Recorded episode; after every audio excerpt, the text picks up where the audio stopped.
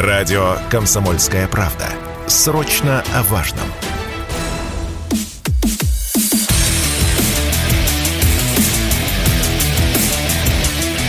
Программа с непримиримой позицией. Утренний Мардан. И снова всем здравствуйте! В эфире радио «Комсомольская правда». Я Сергей Мордан. Почему у меня хорошее настроение? Ну как почему? Мы проснулись, и мировая война не началась, а ведь должна была, по идее. Ладно, шутки в сторону. Если вы все пропустили, я вам сейчас расскажу. Значит, э, вчера а, состоялось подведение итогов э, секретных мирных переговоров, я не знаю, между кем и кем, между Нарышкиным и, э, значит, главой ЦРУ Бернсом, э, либо между Лавровым и, в общем, какими-то американскими представителями на острове Бали или Бали до сих пор так вот и я и не выяснил, как правильно ставить ударение. А, но, в общем, не сложилось. Вместо мирных переговоров, разрядки напряженности, перемирия, заморозки конфликта, а, так называемая Украина получила, ну, по разным оценкам, там от 80 до 100 ракет по своей территории. А, и что-то мне подсказывает, что к наступлению календарной зимы а, наверное, на Украине электричества не будет совсем. Я не злорадствую, я констатирую. Хотя нет, вру, злорадствую, конечно. Ну, так это ладно, это только было начало. Это была даже не, это даже был не первый акт марлезонского балета, какая-то такая вот э, увертюра, увертюра. А первый акт, который должен, по, по, по идее, получить сегодня а, продолжение, это падение непонятно чьей ракеты или обломков ракеты на территорию Польской Народной Республики. Раньше она так называлась. А вот, кстати, как сейчас называется? Наверное, так же. Польская Народная Республика. Польская Лидо, Людова. Герб у них тот же самый, белый орел на красном фоне. Около 22 часов вечера по московскому времени а, появились первые сообщения о падении аж двух ракет у села Пшеводов в Люблинском а, воеводстве на границе с Украиной. Якобы в ходе инцидента погибли двое местных фермеров. Ну и поскольку все это совпало с массированной э, ракетной атакой, начался, естественно, такой небольшой скандал, не скандал, кипиш, не кипиш. Не знаю, какое правильное слово подобрать, потому что началась такая, знаете, демонстративная истерика подхваченная абсолютно всем. То есть поляки а, привели в повышенную готовность свои вооруженные силы. И не, я не склонен а, к недооценке кого бы то ни было, и надеюсь, что все добрые русские люди а, через 9 месяцев после начала специальной военной операции избавились а, вот, от столь присущей нашему национальному характеру а, черты, как шапка закидательства и пренебрежение к врагу. А, ну, тем более, что на украинских фронтах воюет немало польских граждан, немало их уже закопано, ну и немало еще приедет, конечно. Вот, поэтому, да, привели в полную боеготовность свои части, а, подняли в воздух самолеты, а F-16 там такие есть, даже какая-то бронетехника вроде бы зашевелилась. А выступил а, товарищ Зеленский с мордой своей невозможной. Опять-таки, я знаю, меня ругают, что нельзя вот переходить на личности, нельзя цепляться к внешности. А я буду цепляться к внешности, потому что я когда гляжу на это мурло невозможное вот а, товарища Зеленского, вот а, хочется, хочется лично его оскорбить. И я испытываю э, вот абсолютно личные претензии ко всем людям, к москвичам, которые с ним взаимодействовали много лет здесь, в Москве, не рассмотрели в нем гниду казематную и не били его смертным боем за кулисами всевозможных а, представлений голубых огоньков, где он тут работал, зарабатывал свою копейку малую. Ну да ладно, это я отвлекся. Значит, по состоянию на сегодняшний день продолжаются консультации, звонят Байдену. Байден звонит, не знаю, кому звонит Байден. Я думаю, что у Байдена игрушечный телефон, по которому никуда позвонить нельзя. Но факт тот, что Сегодня состоится онлайн-встреча послов стран НАТО, на котором они примут решение, переходить ли к так называемому четвертому пункту Варшавского договора. Вот про пятый пункт вы и так все знаете о том, что нападение на одного из членов НАТО является нападением на весь блок, ну, соответственно, с а, результатами. А четвертый, ну, это какая-то такая вот абсолютно дипломатическая блуда. Это то, что перед пятым. Ну и, кстати, и пятый пункт Вашингтонского договора был довольно смешным образом, это вам сейчас будет такая историческая справочка, применен а, блоком НАТО только, а, так, дайте вспомнить, в каком году-то, в 2001 году, Всемирный торговый центр подвергся атаке, неизвестно чей. Да, 2001 год, 11 сентября. Но это для них сакральная дата, а для нас она совершенно не сакральная. Вот. И вот тогда пятая статья вводилась в действие единственный раз, чтобы оправдать вторжение США и НАТО в Афганистан, а, значит, в составе международной коалиции. Позорный был совершенно случай, потому что, ну, и Российская Федерация выразила там и сочувствие, какое-то соболезнование, и предоставила свои Военные базы для переброски в Афганистан всевозможной техники, амуниции, материалов и прочее. Но это было давно. Это было, когда мы еще хотели понравиться Западу, когда мы видели себя частью цивилизованному миру. Ну и, в общем, вот изо всех сил выполняли домашнее задание, которое нам регулярно выдавали белые господа. Ну, не справились все равно. В итоге нас отчислили как э, хулиганов, которые а, курили в туалете и, соответственно, подожгли директорский кабинет. Вот этим вот все закончилось. А чем закончится польская история? Да ничем она не закончится. Мне а, в этом сюжете видится только один большой позитив. Ну, европейские страны, особенно восточные европейские страны, вот те, кто изо всех сил э, стараются из своей довольно недлинной политической истории вымороть так называемый период, когда они были членами советского блока, вот они вот изо всех сил они хотели бы его этим невидимым виртуальным ластиком стереть, поэтому, ну, часто перебирают вот в своей ненависти к России, перебирают. Она настолько демонстративная, она настолько истероидная, что, ну, правда, вот людям хочется дать э, какой-нибудь препарат. Ну, просто чтобы они немного успокоились. Поляки в этом смысле... Нет, не в числе лидеров. Вот, у поляков, в отличие от каких-нибудь прибалтийских стран, а, все же есть что доброму русскому народу предъявить за последние 450-500 лет, начиная от утопленных в болоте поляков, куда их завел Иван Сусанин, ну и заканчивая их неудачным сидением в московском Кремле. Тяжело им тут было в 17 веке, даже приходилось заниматься каннибализмом. Тем, кто вышел, повезло, их просто убили. Ну, тоже добрые русские люди. Вот, это про поляков. А про каких-нибудь э, прибалтов, ну, я даже не знаю.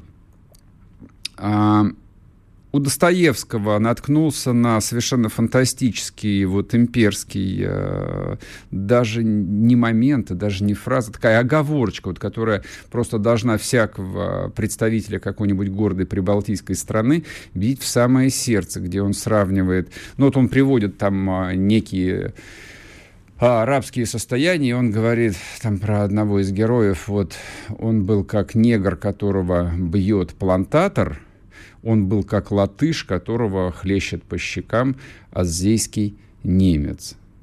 Вот, для русских людей еще в XIX веке какие-нибудь условные латыши, это было что-то такое среднее между негром и австралийским аборигеном. Не знаю, тогда уже знали про австралийских аборигенов или нет. Вот. Поэтому все вот эти вот а, прибалтийские, с позволения сказать, негры, в кавычках, в хорошем смысле этого слова, конечно же, должны всегда помнить, всегда должны чувствовать вот то, что называется вот невидимое такое давление, вот, а, господи, как бы это сказать-то, вот ты стоишь в темноте, и чувствуешь спиной, что на тебя кто-то смотрит. Вот любой прибалтийский политик, будь это гордая Литва или славная Латвия или великая Финляндия какая-нибудь, все вот они спиной должны чувствовать, что у них за спиной стоит гигантская, невероятная, вот притягивающая все и вся, как черная дыра Россия, которая проглотит в какой-то момент и их. А если не проглотит, то выплюнут из себя некоторое количество ракет, которые поразительным образом могут упасть им на головы. Хотя, да, мне жалко тех э, несчастных э, двух людей, которые погибли от падения, скорее всего, украинской зенитной ракеты. Ну, там, косорукость э, украинских э, зенитчиков, она, в общем, известна с незапамятных времен. Вы же помните, когда они во время своих бессмысленных учений, еще во времена Кучмы, сбили пассажирский самолет авиакомпании «Сибирь», который сейчас называется С-7. Забыли? А я помню. Им тогда, правда, за это ничего не было. Хотя ликвидировать украинскую государственность стоило уже в тот момент. Ну, просто чтобы они не нанесли травму сами себе. Вот не ликвидировали, и поэтому они множественные травмы себе и нанесли. Вот. Сейчас будет короткий перерыв. Вернемся и продолжим. Не уходите. sportkp.ru О спорте, как о жизни.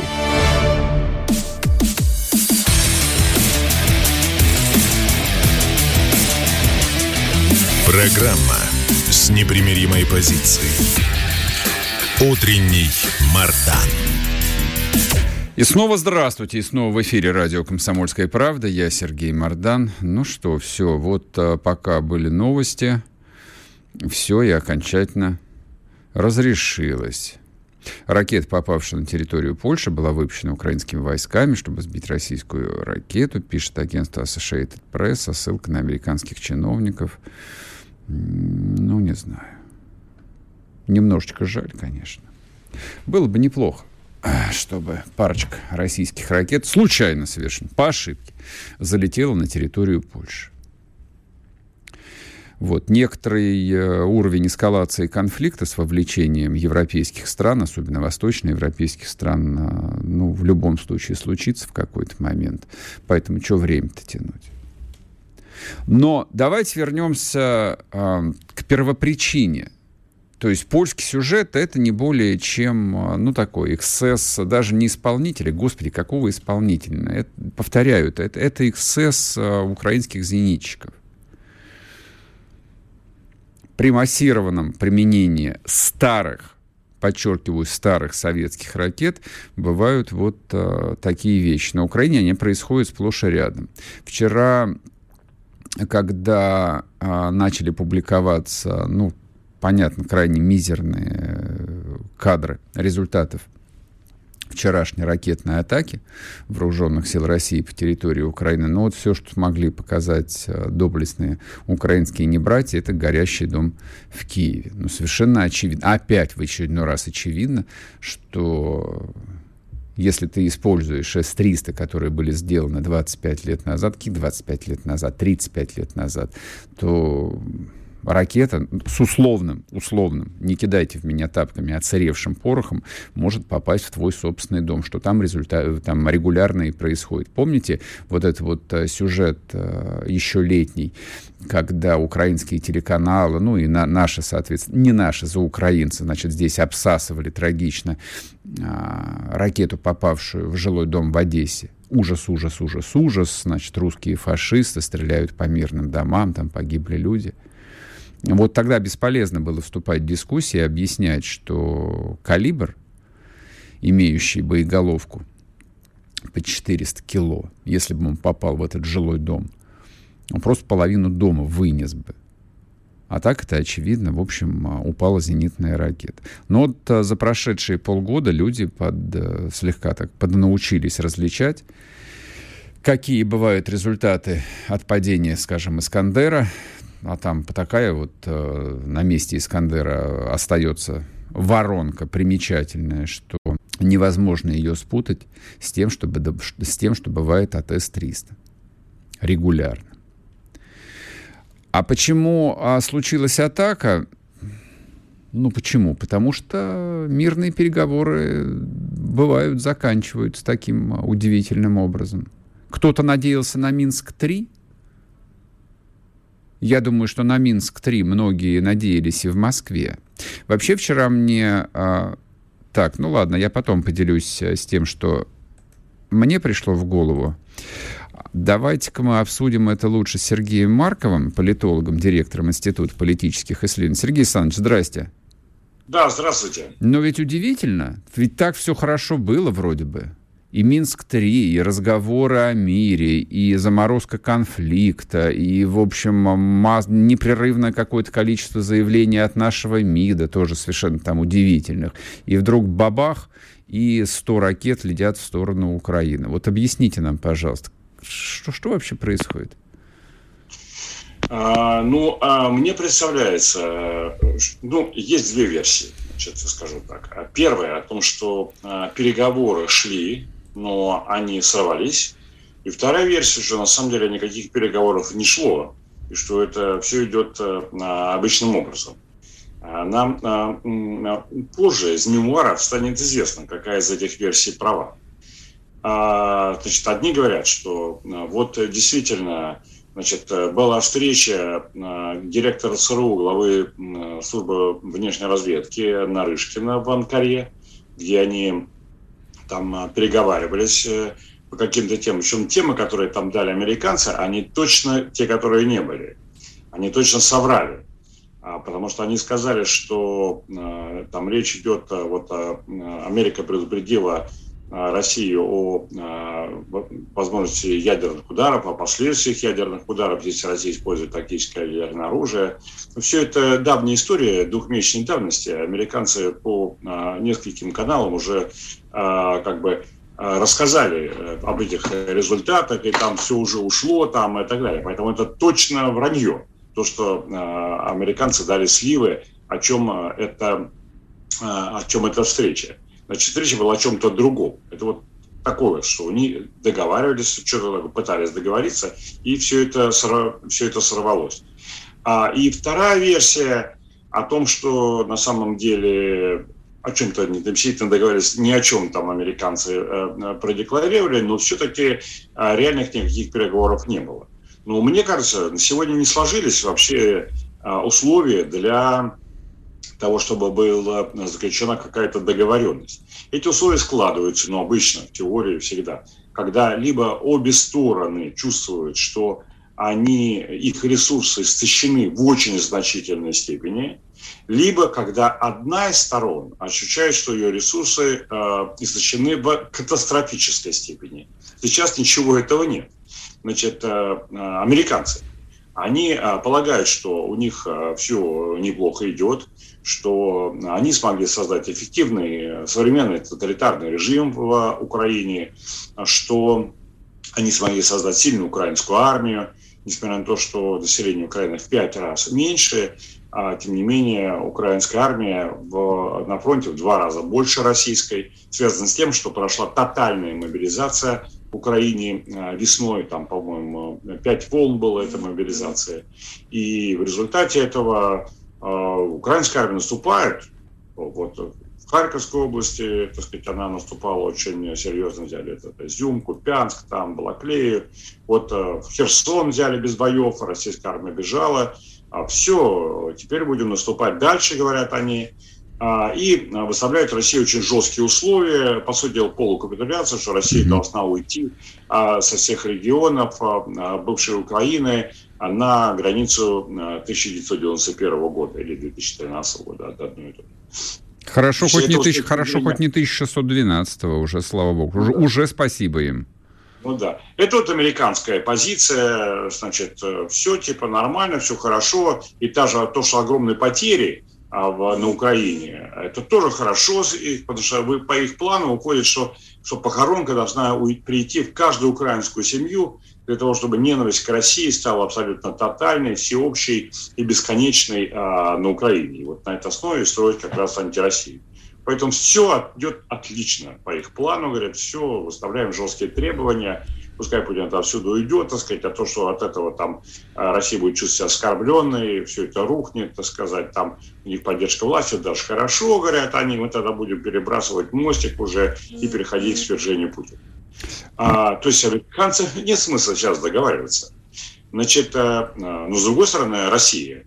А, мы вовсе не ощущаем, что мы будем бесконечно уступать вот от украинской армии. Потому что главная причина отступления – это то, что, еще раз вторая, украинская армия в два раза больше на фронте, несмотря на то, что население Украины в пять раз меньше а, и из мобилизации. Главная эта причина, она сейчас уходит, поскольку у нас 300 тысяч мобилизованных. Ну так, примерно, эксперты говорят, что примерно значит, 250 тысяч э, на фронте у Украины и 160 тысяч на фронте у российской армии, включая корпуса ДНР, ЛНР. Mm-hmm. Если туда придет 300 тысяч, то это будет у нас уже а, не 160 тысяч, а 460, ну там часть придется отвести, но все равно, так сказать, э, а, полтора раза больше будет российская армия на фронте к началу декабря.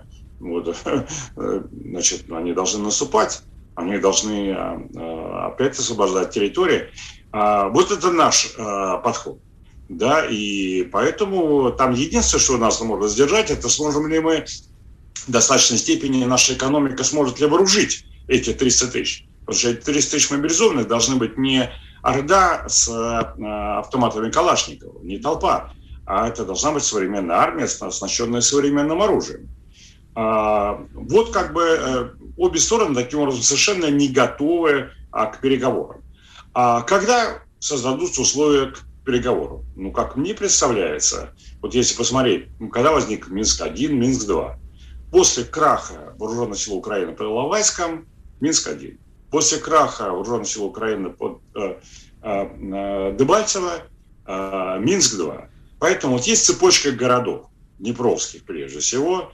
А, значит, это Николаев, а, э, Херсон, Днепр, Запорожье, а, ну и а, Харьков, Одесса, два крупных мегаполиса. Вот это шестерка городов. А как только один из этих городов будет взят армией России, сразу на Западе начнутся разговоры о необходимости переговоров. Да-да-да, и заморозки два Города, два города будет взята армия России, сразу немедленно начнутся, так сказать, эти переговоры и так далее. Если три из этих городов будет взята армия России, у ворот Кремля будет стоять очередь из Макрона, Шольца, там, а, других, так Я сказать, понял. Лидеров, Сергей Александрович, спасибо, конечно. спасибо. Уходим на новости. Благодарю вас. Сергей Марков был с нами. Радио «Комсомольская правда». Мы быстрее телеграм-каналов.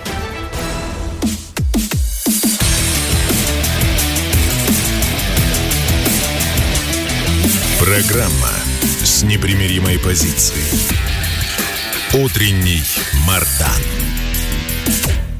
И снова здравствуйте, и снова в эфире радио «Комсомольская правда». Я Сергей Мордан. Я напоминаю, мы вернулись на наш основной YouTube-канал «Мордан 2.0». Если вы не подписались на него, подпишитесь. Если смотрите трансляцию, тогда нажимайте кнопку «Нравится». Ну, если вам все нравится. Но и идет трансляция в телеграм-канале «Мордан». А вот так или иначе все крутится вокруг, э, вы не поверите, вокруг Бали заявлений, кто там что только не заявлял. И даже Зеленский, которого туда никто не звал, тем не менее его подключили через IP-телефонию, это, я это называю, да, выступить на Домофон ТВ. Он а, выступил с десятью принципами мира, Давайте обсудим. Вообще это серьезно или нет? Вообще имеет смысл обсуждать э, мирные инициативы Зеленского или не имеет? Родион Мирошник с нами на связи, дипломат, бывший посол Луганской Народной Республики в России. Родион Валерьевич, приветствую вас. Да, Сергей, доброе утро. А, ну так а что, вот э, Владимир Александрович выступил с десятью принципами, вот, все очень так вот по-взрослому, я бы сказал бы. А, и казалось, что вот сейчас а, все мировое сообщество начнет разбирать, анализировать, спорить, круглые столы. А, всемирное историческое значение мирных инициатив Владимира, Владимира Зеленского, а вместо этого, ну, сначала ракетные удары, которые, в общем, как-то, ну, отвлекают внимание, и поляки совершенно испортили всю картину. Но, тем не менее, давайте обсудим вот эти вот 10 принципов, 10 тезисов. Он озвучил их вроде бы как для всего мира. Там ну, есть вот, что, там, да, там что-то серьезное вот на самом деле есть или нет? А, ну, говоря честно, если исходить из а, реалий жизни, то серьезного, конечно, там нет. Там а, они, они исходят из совершенно ложного набора данных, которые пытаются навязать всему остальному миру. Ну, главное, давайте обратим внимание на подход. Да, то есть выступление Зеленского было в записи и длилось ну, как минимум раз в пять больше регламента, чем было предоставлено всем остальным участникам выступления J7 это крайне важно. Крайне важно, что вот это нарушение процедуры было сделано организаторами для Зеленского. J20 — это э, не та организация, в которой есть там уже, уже очень четко установленный регламент, устав. Нет, это вот такая ситуативная организация, которая была э, ну, сформирована исходя из традиций. А вот. Но в дипломатии все-таки традиция – это великая вещь. Тем не менее, вот это нарочитое ее нарушение – это подчеркнутое отношение или э, навязанное отношение к Украине. То есть э, кто-то, да, то есть не будем говорить, а не будем говорить кто, организовал вот очередной э, для Зеленского, точно так, как, как и десятки его выступлений по парламентам мира. Вот сейчас это была уже одна из самых крупных площадок, на которой э, вот этот э, товарищ, э, актер, да, то есть смог выступить. И вот плюс манера выступления. Конечно, то есть она была наглая, она была очень агрессивная, она с нарезкой вот таких требований и жестких э, условий, которые предъявлялись с его стороны. Поэтому особенно, когда это выглядело, ну, к примеру, обращение к одной из крупнейших э, гуманитарных организаций, не говорим о том, как мы к ней относимся, это уже второй вопрос, ну, сам факт. Отречь, отрицать, что Международный Красный Крест – это крупнейшая гуманитарная организация, наверное, не стоит. И тут же Зеленский заявляет о том, что а, вот мы недовольны, как они работают, мы им давали задания, они ничего не сделали, а вот поэтому они себя обнуляют. Кто сказал? Да, это сказал я Зеленский. Потом а, вот этот исходные данные, когда а, он начинает само выступление, где он сразу говорит, вот есть Херсон, это перелом, а, и причем очень, очень интересно сравнивает его с а, Нормандией, да, то есть с открытием второго фронта и называя его переломом во Второй мировой войне. Да, то есть, ну, такой вот достаточно абсурдный подход с точки зрения мировой истории. А с другой стороны, а, вот наглое, циничное заявление о том, что это есть а, попытка поставить себя, ну, а, как практически государство-победитель, который имеет право навязывать свои условия государству побежденному вполне, знаете, логично вот такой душ после этого вот обстрел, нанесение ударов по инфраструктуре, это вполне логичный ответ для того, чтобы ну, Зеленский просто пришел в сознание. Да, то есть, ребята, у вас ничего не произошло, никак, никакого изменения в вашем статусе не произошло, поэтому, ну вот, вперед ловите. Да, поэтому вот это произошло. Дальше а, Зеленский, ну, целый набор тезисов, которые, ну, откровенно абсурдные. И, на мой взгляд, а, их вынесение на заседание вот группы 20 а, ну, должно наказываться, да, потому что целый ряд вещей были абсолютно фейковыми. То есть, ну, начиная с того, что вот экоцид, который провозгласил Зеленский, и тут же он объяснил, ну, там, заявил об, об уничтожении российской агрессии 50 тысяч, 50 тысяч э, дельфинов и 6 миллионов э, домашних животных. Да? То есть взяты данные, данные взяты просто с потолка, они не соответствуют никаким реальностям, но тем не менее на этой высокой площадке они заявляются. То есть это, а, собственно, характеристика уже самой площадки, которую тоже американцы могут использовать по своему усмотрению. А, следующий нюанс. Зеленский заходит вот буквально с а, позиции, что Россия это государство, которое не выполняет никаких обязательств. Неужели это Россия разрушила Минские соглашения, которые Украина не выполнила, начиная с первого пункта? Неужели договоренности нормандского формата, в частности Париж 19 года, это нарушила Россия, которая не имела там никаких обязательств? И а, неужели это Россия развалила договоренности, которые вот недавно были достигнуты в, в последних числах марта в Стамбуле? Поэтому в данном случае вот целый набор абсурдных заявлений, которые, э, ну, на самом деле характеризуют уже подходы Украины и э, сам факт того, что им позволяют это делать. То есть в первую очередь это позволяют им делать американцы и разрешают, говорят, ну шалите, шалите, говорит, мы вам разрешаем, а вдруг это все воспримут серьезно. Поэтому на вот даже вот этих пунктах, да, то есть, а это далеко не все, что были, были заявлены Украиной, а, говорить о том, что серьезно относиться к таким а, заявлениям или к такой постановке вопроса, а уж тем более базироваться на ней для того, чтобы вести дальнейшие переговоры, нет никакого смысла. Да и в принципе подход ведения переговоров с государством, которое совершенно не субъектно, тоже не, не имеет никакого смысла. То есть, как минимум, ну, берем а, цифру, а, 58% бюджета Украина хочет получить в следующем году извне.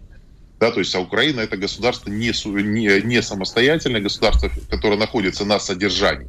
Запада полностью зависит от поставок, от финансирования, от поставок вооружения, а сейчас уже от поставок наемников – а, вот, и далее. То есть, ну, действительно, кто-то считает, что государство, находящееся на а, вот таком содержании, свободно в своем выборе решений. Поэтому разговаривать нужно с кукловодами, а не с куклами. Поэтому в данном случае реакция России вполне прогнозируема. Они говорят, это неприемлемо, необсуждаемо, не имеет никакого смысла для детализации или обсуждения вот таких подходов, которые были задекларированы. Это очередная акция попытки ну, как, а, организовать международное непризнание или международное дистанцирование от России. Ничего другого здесь нет, и вот эта агрессивная манера, она действительно была позволена американцам, ими согласована, ну и вот они теперь со, со, в стороночке а, наблюдают, как же вот этот пробный шар проглотит все остальные лидеры. Ну, а как они его, собственно, должны проглотить? Э, такая, в общем, неформальная встреча. Вот, дали слово. Никто же не знал, э, что скажет президент Украины. Ну, вот он сказал, как умеет. Все сказали, ну, он в стрессе. Вот, поэтому, может, он правда, вот он, ему так тяжело 9 месяцев, э, что он беспокоится за убитых дельфинов, за мертвых. Вот. Да, да, да. И э, тут, тут очень, конечно, влияет. С нашей стороны мы больше смотрим чаще за его агрегатным состоянием, чем его стресс, потому что стресс очень активно влияет на состояние мозга, вот, который считает приемлемым а, выдачу вот такого рода нарратива. А ответы, ответы достаточно ясные. Ответы, по крайней мере, вот их выразителем стал Китай – да, то есть который призвал к выстраиванию отношений с Россией, недопустимости международной изоляции России. А вот, соответственно, вот этот план по изоляции, а, он, по сути дела, провалился. И попытки сделать J7 а, вот именно тем местом или тем событием, где бы Россию подвергли астракизму, ну, совершенно не вышло. А, вот, во-первых, были подготовительные мероприятия сорваны, а я считаю, что подготовительными мероприятиями было вот это э, постоянное заявление о том, что Россия готовит ядерный удар.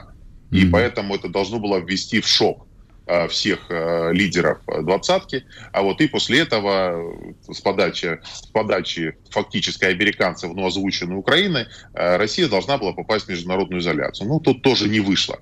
Поэтому вот здесь мы видим итог, что группа 20, она, по сути дела, деградирует. И деградирует очень сильно, как международная площадка, а, которая придерживается хоть каких-то международных принципов. А, сейчас логично теперь встает на повестку дня а, появление иной площадки, где могут уже внятно выражать свою точку зрения государства иные центры силы. Поэтому американцы очень плавно приводят э, международные организации которые у них под контролем, а это сейчас и э, Генассамблея ООН, э, Совбез не получается, но есть вот Генассамблея ООН. Сейчас попытки там J7, э, вот сейчас G20, вот это все э, вот те организации, которые с легкой у руки, они откровенно деградируют и теряют свою субъектность. Поэтому сейчас э, ну, буквально в воздухе витает необходимость появления иной площадки. Какой она будет? На базе, там, к примеру, там, ШОС, БРИКС, или это отдельное образование, где могут свободно высказывать свою точку зрения государства, не согласные с американцами или с их навязанной повесткой, это, на мой взгляд, вполне ожидаемо, и сейчас э, этим стоит очень активно заниматься. Ну, я только вот справедливости ради замечу, что он была создана двумя сверхдержавами, победившими в мировой войне, и поэтому эта организация, в общем, много чего пережила и до сих пор как-то вот сохраняет там остатки и репутации, и субъектности. Вот. А сейчас непонятно, кому и с кем договариваться. Но это мы сейчас обсудим после коротких новостей. Родион Мирошник, с нами не уходите. Радио «Комсомольская правда». Срочно о важном.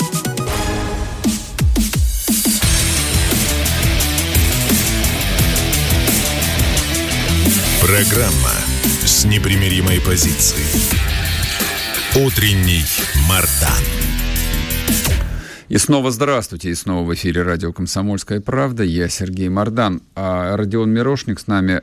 Мы нет, друзья мои, нет, мы обсуждаем, естественно, не мирные инициативы Зеленского. Мы же не похожи на двух сумасшедших, которым совершенно не о чем поговорить, поэтому они решили поговорить про Зеленского. Но, тем не менее, вот я смотрю сейчас э, в перерыве, посмотрел опять на эти 10 пунктов, а, то есть понятно, что они сконструированы. То есть вот понятно, что здесь люди сели, взяли глобальную повестку, вот давайте мы сейчас воздействуем на все целевые группы глобальные, вот чтобы каждый получил, э, ну, свой кусочек эмоций. Для тех, кому жалко дельфинов, для тех, кому жалко котов. Вы, вы же сказали, что домашние животные тоже страдают от войны. Это же ужасно, ведь коты же гибнут на самом деле. Вот. А, экоцид. А, значит, что еще? А, энергетическая безопасность горячая тема, и вот после сегодняшней ночи звучит по-особенному. И десятый пункт фиксация окончания войны. Немножечко не по-русски, то ли за 30 лет э, вот литературный русский язык из обихода киевских пассажиров совсем ушел, то ли, в общем, здесь скрыто что-то такое, чего я не улавливаю. Фиксация окончания войны. А, она закончилась, война уже, или нет? Нет, Сергей, здесь вопрос в том, сложно, а, по-русски сложно произносятся те документы, которые изначально были написаны по-английски. А вот, поэтому, когда происходят вот такие э, вот казусы, да, то есть а в большинстве украинских документов они строятся именно таким образом. То есть для того, чтобы их согласовать или получить от э, хозяина, они, они в, э, в основном написаны на английском языке, uh-huh. и поэтому э, в русском переводе они, вот, когда такой буквально калька устанавливается, то нам с вами ясно, что писал это не человек русскоязычный и там русскокультурный, да, то есть просто она переписывалась, и вот в общем контексте оно таким образом и, и остается. Но тут ключевой это вопрос, а фиксация окончания войны, а что, Украина уже объявила войну? Это да, это да. Но, кстати, я все же вот хотел бы с вами поспорить. Э, я когда читаю особенно подалека, вот. Но они многие там любят писать по-английски в Твиттере. И вот я сразу улавливаю разницу в уровне преподавания английского, допустим, в МГИМО, МИД, э, ну, даже РФ, я уж не говорю о МГИМО, МИД СССР, как английскому учили, и как учат э, в Киевской дипакадемии. Таки разница есть. Они плохо знают английский, причем так плохо, что даже немножечко неловко иногда. Вот, вот фиксация окончания войны — это примерно, ну, свидетельство такого, ну, глубокой, тяжелой, запущенной провинциальности э, и Украины, и Киева, и ее элиты. Не знаю даже, вот мне жалко их или нет. Нет, мне их не жалко. Мне их не жалко, конечно. Простите, я вас перебил. Да, э, э, вот смотрите, Сергей, здесь ситуация, которая на самом деле инициирована Украиной, ведь Зеленский-то сразу выдал на гора он сразу в своем уже обращении заявил о том, что это русские ракеты, русские ударили, да, да. а вот нам по нашим дружественной нам Польша, и все, мы сожалеем, мы выражаем соболезнования, поэтому сейчас давайте соберемся и все как примем э, там еще набор санкций в отношении mm-hmm. России, а лучше а вот э, подключим НАТО к а, к войне на территории Украины. В принципе, это ведь давняя мечта Украины. То есть Зеленский прекрасно понимает о том, что ему не хочется находиться на том поводке, который в любой момент американцы могут от, отстегнуть. Mm-hmm. Да, то есть они вот отдавали, давали деньги, а потом сказали, говорят, знаете, вот у нас республиканцы тут победили, и республиканцы говорят, слушайте, а давайте-ка посмотрим, сколько денег мы там отгрузили, а украинцы мы сколько из них разворовали. А тут очень, кстати, целый набор э, данных о том, что криптобиржи, э, плюс э, плохо себя ведущие родственники Байдена, Э, и вот масса фактажа о том, что и вооружение разворовывается, и деньги возвращаются на избирательные кампании. А ну-ка давайте быстренько с этим разберемся. Иллюзий-то нет. Они, республиканцы, ну совсем не союзники России. А республиканцы просто в этой конфигурации, которая сейчас сложилась, а вот после выборов, когда Сенат остается все еще за демократами, а, значит, а республиканцы контролируют Конгресс, вот это закладывает мину замедленного действия. То есть они будут топить Байдена, они будут искать ну, компромат на него, они будут разбираться в уплате налогов, потраченных деньгах, то есть они будут бороться за свое выживание, они будут доказывать, а, что демократы это воры, что они разворовали деньги. А там отразится это на Украине или найдут а, какие-то более интересные направления, по которым можно доказать вороватость британцев, э, демократов, вот тут уже ну, это иное. Да, поэтому, ну, сейчас Украина у всех на устах, поэтому интересно покопаться именно в этом. Поэтому не в последнюю очередь заявление Зеленского исходят из того, что вот э, ситуация-то ухудшается. Поэтому нужно быстренько-быстренько американцев в двухпалатном варианте, так, в двухпартийной поддержке, их э, подвязать вот это под э, конфликт на Украине.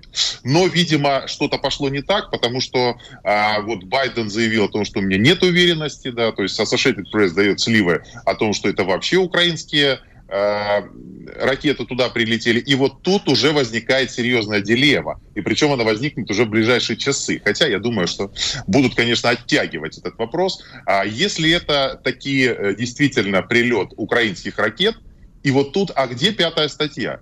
А Украина не член НАТО. Украина а, наносит удар по члену НАТО, то есть в лице Польши. И какие санкции? Да, то есть что в данном случае государства НАТО, какие действия они будут предпринять, как они защитят Польшу от Украины. То есть, когда они говорят, что это российские ракеты, тут уже всем сразу понятно. А тут оп, и такая промашечка. Да, то есть и что, и дальше как, каким образом, то есть тогда они что, введут войска на территорию, на территорию Украины и при, будут принуждать их к миру и ограждать э, э, альянс от ударов по нему со стороны украинского режима, или Зеленского снесут. Ну вот там далее по списку уже можно фантазировать, но сама ситуация, она не очень удачная, не очень удобная, когда американцы начали отползать. Когда они говорят, слушайте, ну мы не хотим такого нагнетания, поэтому мы не уверены в а, таких э, посылах, которых, о которых говорит э, Зеленский, которые активно поддержали поляки, а тут же вот целая пачка уже там британских газет вышла, которым еще не сообщили позицию Байдена, и они продолжают утверждать, что это прилеты э, российских ракет.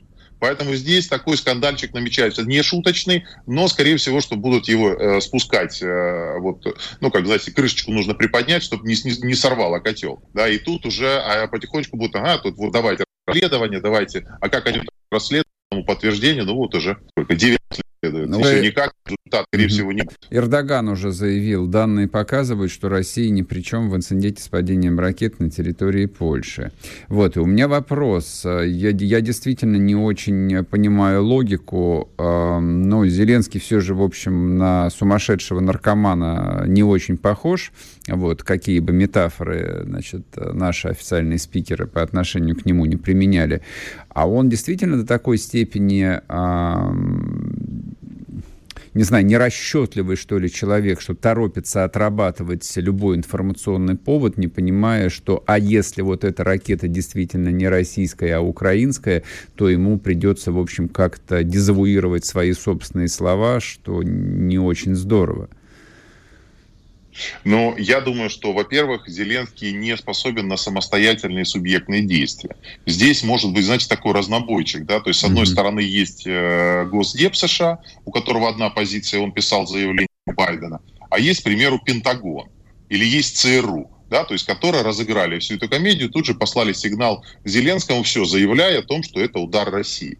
Дальше мы, то есть Зеленский, он не просчитывал э, дальнейшие варианты. Он абсолютно доверяет э, хозяину, который дает ему сигнал, все, иди заявляй, мы тебя спасем. Мы поддержим, мы знаем, что будет дальше. Тебя это не волнует, то, под чем подписался. Поэтому я совершенно не исключаю, что в данном случае он даже независимо от агрегатного состояния не, э, это не просто не просчитывал, а просто выполнял указания, которые ему спустили сверху. Но вот там оказалось, вверх он сегментирован. Там есть разные отделы, направления, которые не всегда совпадают в едином мнении. Ну и хорошо. Вот смотрите, ну, судя по всему, в ближайшие несколько часов э, будет признано, что это были зенитные украинские ракеты. Ну вот, ну, я сомневаюсь, что Эрдоган э, стал бы делать заявление, если бы, в общем, не было э, там точных данных о том, что это придется, там, видимо, признать уже, уже в ближайшее время. Какие будут последствия? Вот давайте хотя бы коротко проговорим. Для поляков – потому что польские лидеры тоже сделали, в общем, какое избыточное количество громких заявлений. А учитывая отношение к украинцам внутри Польши, такое сложное, но объективно сложное, вот, тут тоже придется некоторое количество таких нейтрализующих маневров совершить. Ладно, с Зеленским понятно, американцам тоже что-то нужно будет сформулировать. Э, я думаю, что ну, во-первых, какие, что, что можно сделать, да, то есть могут сделать, конечно, могут вести, ну, какие-то а, вот как раз наблюдательные действия поставить. А, естественно, первое-наперво, что они делают, потребуют детальной, детальной проверки. Так. И это как минимум им даст, конечно, время для того, чтобы уже сформулировать позицию, как-то ее подправить.